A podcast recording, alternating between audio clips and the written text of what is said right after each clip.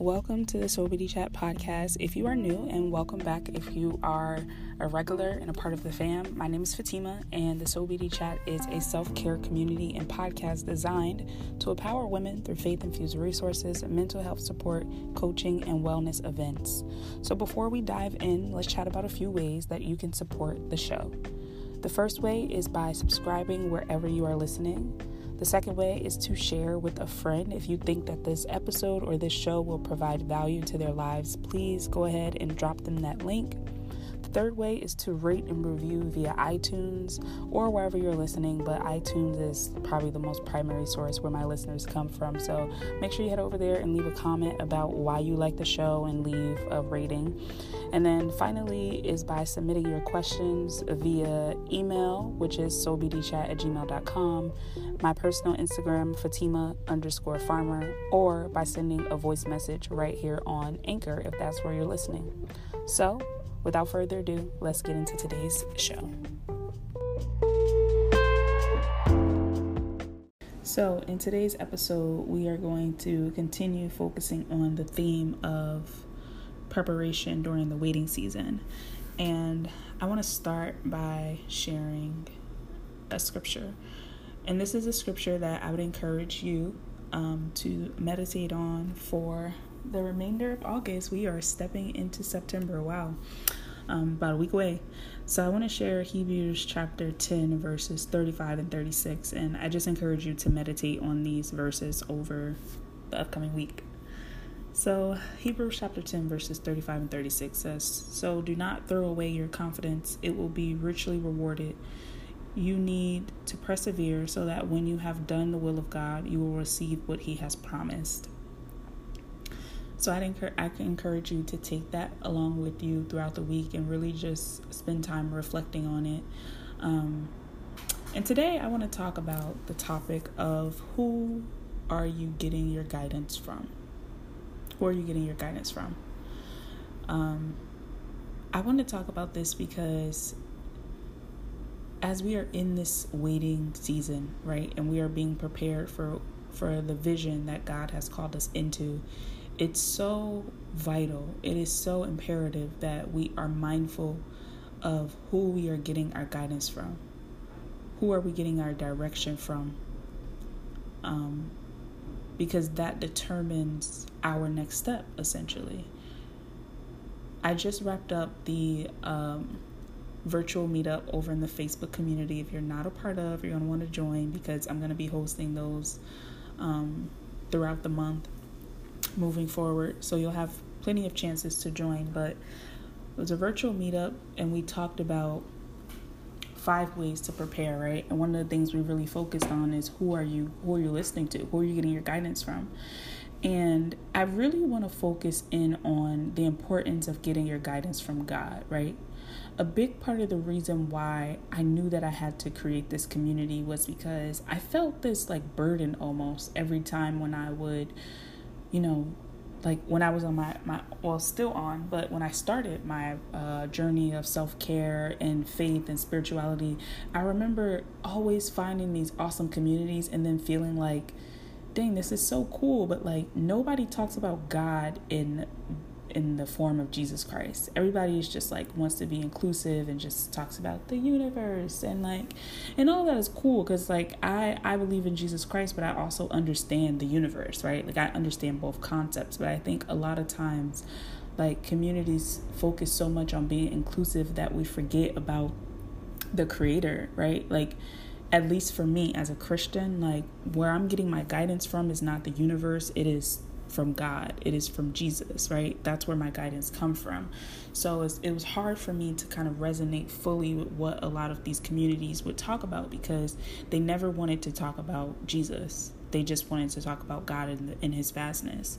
And I bring that up because I think as Christians, if you're listening to this podcast or if you identify as a Christian, I won't say that everyone that listens is, but if you identify as a Christian, it's so vital that we get our direction from Jesus and not from ourselves and not from gurus and not from tarot cards, not from personality tests like Human Design and all that stuff. Like I mentioned in the past, like that stuff is great as guides, but ultimately, we should be filtering everything through the lens of who we believe in, right? And I don't just want to tell you, you know, get your direction and your vision and your focus from God without actually telling you how to do that, right? So I'm going to be hosting a workshop next week called Goal Setting with God, where I'm really going to break this down. It's going to be on September the 1st. We're going to start the fresh month of September. I'm so excited for this September energy.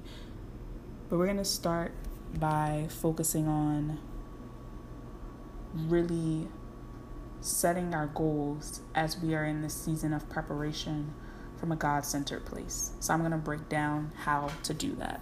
So really quickly, what you can expect in the workshop is how to set goals as a Christian, how to tell if you're living outside of your will, how to create those core values for yourself. We're going to discuss why core values are important and how to use them. We're also going to discuss how to stick to them so that throughout the month of September, you know, you don't just set these goals and then you don't actually work towards them.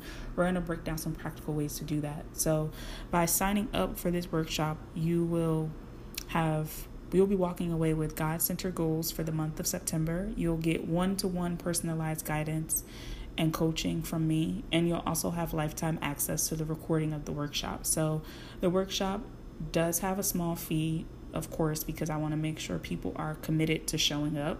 And then it's also going to be via a private link that I'm going to email out to everyone that registers. The seating is limited. When I host these workshops, I like to make sure that they are intimate so that everyone can get that one-to-one personalized guidance on what they're going through. And if you can't actually make the live stream, don't worry, because the link will be emailed out 24 hours afterwards. So, and you can watch it at your convenience. So I wanted to share that. And then in today's episode, I really want to break down how do you get like direction from God, right? One way to do that is through daily quiet time with God. So I'm going to break down 3 easy steps that you can really implement into your morning routine, your daily routine, your night routine to really get to that point where you are communicating with God and hearing from God in your quiet time with ease, okay? So grab your notebooks, grab your pen, your paper. This is definitely going to be a take notes type of episode. So the first step, the first thing to do is to keep in mind is that consistency is key. So it's important to make this something that you are going to commit to and show up to. And then one way to do that is to create a routine around it. So the same way in the morning, hopefully, when you wake up, you brush your teeth and wash your face, right?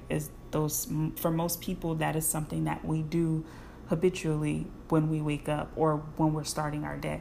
So in a similar sense, when it comes to building a relationship with God, it's really no different from building a relationship with anyone else or even with yourself. If you have a gym routine, if you have any type of routine, it really starts with consistency. So selecting a time of day that you want to do this is essential. I think that it's important that you do it every day. Maybe you want to start out once a week, but I think it's important that you do it every single day.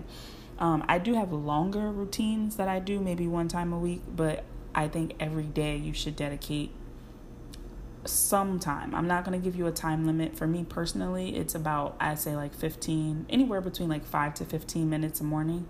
But do what works for you. If you can only spare a minute, hey, only spare a minute. But I do think that it is vital that you select a time of day that you are going to dedicate to God.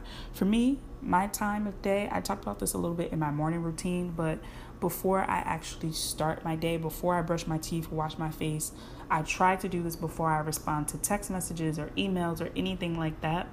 I try to just lay in bed and just communicate with God, right? The moment my eyes open, I try to just scan my body and see, what am I feeling? Do I feel tired? Do I feel sad? Do I feel happy? And then whatever I'm feeling, I then just take some time to just reflect with God on that, right?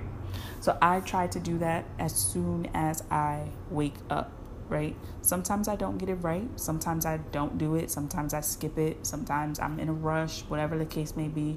But I try to make sure that even if I don't do it in that moment, at some point, usually in my car to wherever I'm rushing to, in my car, I usually will take some time to pray to God, to listen to worship music. Like, I do something to make up for it, because my morning routine and my quiet time with God can usually be pretty long. I'm not going to lie, especially once I get into it, it can be pretty long. So if I miss it, I kind of have like a little express version that I do in my car. So let's talk a little bit more about what it should actually consist of, right? So the second thing that you should consider, or the second step, is to make it fun, right? So a few weeks ago, I talked about the self-care toolkit that I created in collaboration with my homies that were on the podcast. We share some of our thoughts on self-care, on our self-care toolkit, and I created a little document for you, so you can download that if you haven't already. But that has a lot of really helpful activities that you can choose. But I say to make it fun, because if you're doing something consistently every day, if you're not a person that likes routine and repetition, it can get pretty boring. You know, it can get pretty stale to just do the same thing every day. So for me, I really like to kind of choose from a menu of things to do based upon how I'm feeling. So I talked about how I do that body scan and I check in with myself and see how I'm feeling. So if I'm noticing that, let's say maybe I'm feeling sad, or I'm feeling anxious, or let's say my shoulders are feeling tense, maybe right after I've just spent some time just thanking God for waking me up and just that moment of just stillness, then maybe I, will start devotional. Maybe I'll pull out a devotional and really focus on that anxiety. Or maybe I have scriptures already written out for like different topics, for different things, different days. I have scriptures for when I'm feeling anxious, scriptures for when I'm feeling depressed, scriptures for everything. So whatever it is that I'm feeling, I will kind of flip to that, find that section, and just meditate on that. That's another option. Of course, prayer is like a go-to. Oftentimes I just find myself just wanting to worship, just wanting to be in God's presence. So sometimes that looks like actually putting on worship music. Have a playlist for that also if you're interested. I'll link it actually in this episode on Spotify. I have playlists for everything. I make playlists every month just because. But I have a playlist specific for praise and worship. So yeah, I spend some time doing that, and then I just like to reflect. I like to just take some time to just reflect on what insights I may have heard, what came up for me in that time with God. I think some key elements that you want to include regardless should be meditation, devotion, prayer, worship, and reflection. I think those are like the 5 key elements that you should try to include into your quiet time with God. But honestly, this can look different for every person. So this is not a formula. This is just suggestions. I'm not giving you a step-by-step on how to do this. It really is just, that's funny though, even though I said daily quiet time with God in 3 easy steps, but that's SEO. Like, that's just so people can find the episode. But realistically, I'm not giving you a step-by-step because it's a personal thing. You make it personal, you do what works for you. But these are just suggestions to guide you in your quiet time. So the third step or tip or suggestion is to collaborate. And that by collaborate, I mean to invite God into your quiet time each day. I don't mean collaborate as in go on Instagram and sharing your Instagram story, your devotional, and this is what I'm reading. I mean, you can, but then it kind of disrupts the quiet time. So I would say to collaborate with God. So prior to starting, what I like to do is just take a moment to just take a deep breath in and exhale and just invite God into the quiet time, because the whole purpose of the quiet time, right, is really to develop your relationship with God. That is the point of it, to develop your relationship with God. So in order to do that, that's like it would almost be like trying to develop a romantic relationship and not inviting the person into the relationship. Just deciding that you're just going to start doing all of the things, but not inviting the person to be in relationship with you. So actually inviting God into your space, into your environment, and just saying, you know, like, thank you. Just acknowledging that God is there. Like, because God is always there. We don't really have to invite him, but I think it's more acknowledging his presence, you know, saying, just God, thank you for waking me up. Thank you for just being here in this moment. Thank you for revealing to me whatever is about to come up in this time, and just expressing gratitude for the opportunity to have quiet time with God. I think it's really important. And realizing that, like, we are co-creators with God, right? We are collaborating with God to live out this life that has been planned and destined for us. So in order to do that, you have to have a mindset of collaboration. You can't just go into it, like I spoke about before with the whole goal setting thing. It's like, you can't go into it from this place of, this is what I want and this is what I'm going to do. You really have to center yourself. And through quiet time, that is how you center yourself. That's how you hear from God ultimately, is through quiet time. Something my pastor said today in service was, he said, peace never comes from frustration and anxiety and chaos. Like, you don't get peace that way. You get peace from stillness. Peace be still. You get peace from stillness. You know, you get peace from quieting your mind, quieting distractions.